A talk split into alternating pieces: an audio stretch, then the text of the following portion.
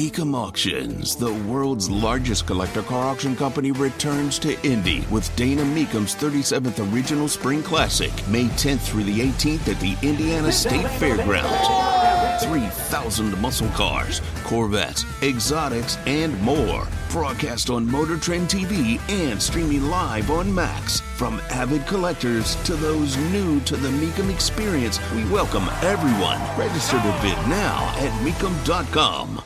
So, the Indianapolis Library has a new leader, Greg Hill. I do not know Mr. Hill. Congratulations on getting the, the, the gig. I hope it goes well.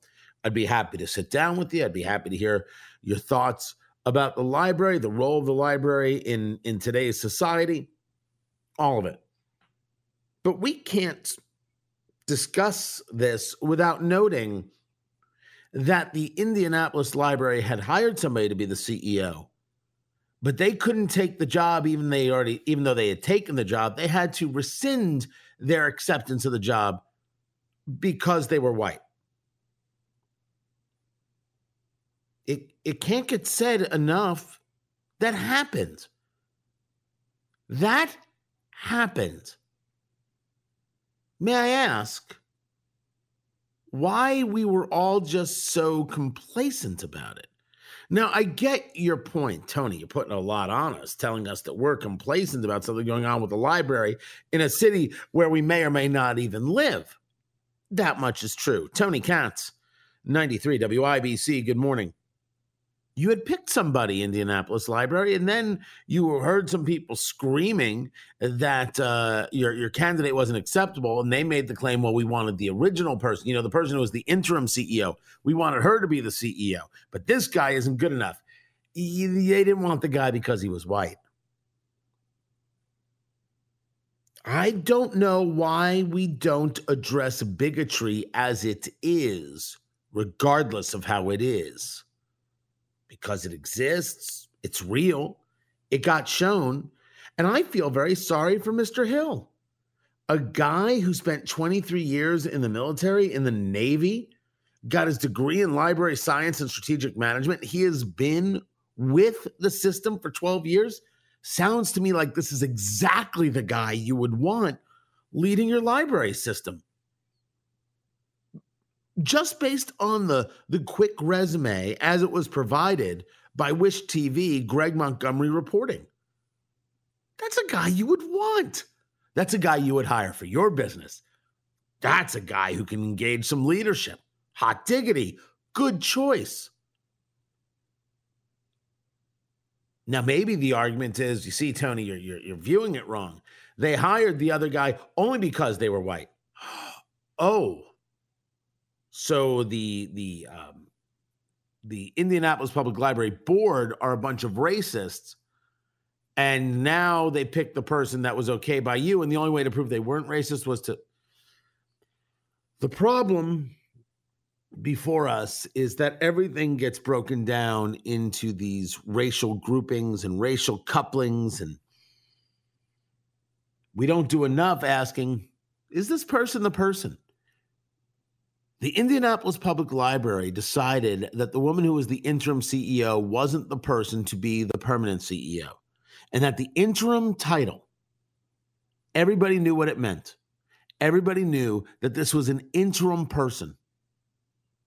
I put forth to you there was no bigotry to begin with. I put forth to you that there's no bigotry now. The only bigots out there are those who screamed and yelled that this person, this new hire, couldn't properly represent us. Such a bunch of trash. Cheapening the library. But they're not the only people cheapening the library. There were people in Noblesville at the Hamilton East Public Library who are very upset about the collection development policy which requires attention be given to nudity, alcohol and drug use, profanity, violence, and sexual content, as reported by Wish TV, before a book is placed in the children or teens section. Um, this is what you're bothered by. This is what you're upset by. People knowing what their kids are reading. I don't believe in banning books. I do believe in books being appropriate for kids. Then again, I'm such a damn fool. I actually believe that there are kids, there are children, and there are adults, and there is a difference. And I believe in preserving that difference. Oh, wait, conserving that difference, thus conservative. That's what I believe. Seems like these people really, really believe in sexualizing children or pushing sexual content on kids. That's weird. It's super weird.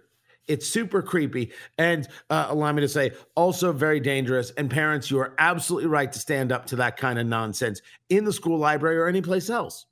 Don't believe in banning books. And if you want to get the book for your kid, I'm not here to stop you. I draw the line there. Should that type of book be available? Well, that's a conversation now, isn't it? And ones that society should have. And some groups will see it differently than others. Now, this is the actual public library as opposed to a school library, and I believe there is a difference. But the amount of people who want nine year olds to be exposed to nudity and sexual content, well, I would say it's creepy but we would normally throw these people in jail. So I don't know what the hell's going on. I don't know why all of a sudden we think that this is a, a, a good as opposed to the grossness that it is. What can I say? I'm just a just a just a purist, I guess. Actually believing that children should be children. Tony Katz, 93 WIBC. Good morning.